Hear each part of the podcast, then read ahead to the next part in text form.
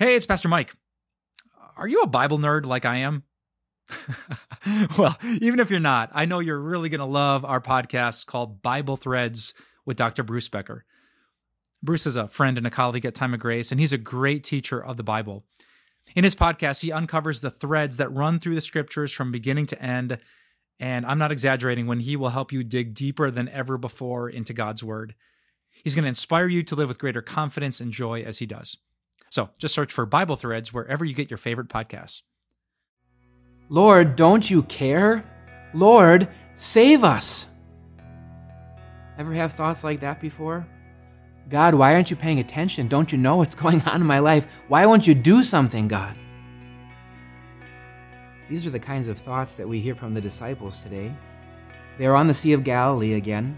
They are in a boat, and as is prone to happen because of the geography and topography, a storm suddenly rose up, and, and the storm was so bad that these disciples, some of them experienced fishermen, they thought they were going to drown. The water was coming in the boat, and, and there's Jesus in the back of the boat sleeping. Teacher, don't you care if we drown? That's a pretty hefty accusation. Jesus, don't you care about us? Well, Jesus had a full sermon for these disciples in just a few short words. He stood up in the boat and said, Quiet, be still. And the winds and the waves obeyed, and they, and they died down, and the storm stopped. And then he looked at them, and, and here's what Jesus said Why are you so afraid? Do you still have no faith?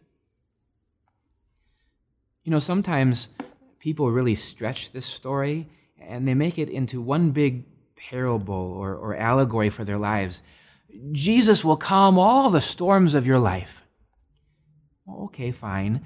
Jesus flexes his divine muscles here and he helped them and he can help us too. We get that. But I want you to think bigger picture with this story here. Look at these words that Jesus spoke. Again, spoke. Just like in the beginning when God spoke, He said, Let there be light, and phew, there was light. Created the whole universe just by speaking. This is the same God who said, Be still, and the winds and the waves obeyed here. The same God who said, Get up, and a dead person rose, as we'll hear in just a few days this week. And so I want you to think that this is the same God, the same Jesus who hung from a cross and said, It is finished. And it was. All your sins, all your wrongs were paid for. Your guilt was erased. The doors of heaven opened. Eternal life won for you. You see, when God speaks, things happen. We don't have a God who simply dozes off, who doesn't care, who doesn't know what's going on in your life. And so he says to you today, Why are you so afraid? The same God who said all those other things is the same God who also says in the Bible, Surely I'm with you always. Or, Never will I leave you, never will I forsake you. When our God speaks, it always happens just as he says. Yes, we see today in this miracle Jesus, who is true man. He was tired, he was sleeping, but we also see Jesus as true God, the Almighty One who has power over heaven and earth. And that, my friends, is your Jesus, true God and true man, and truly your Savior.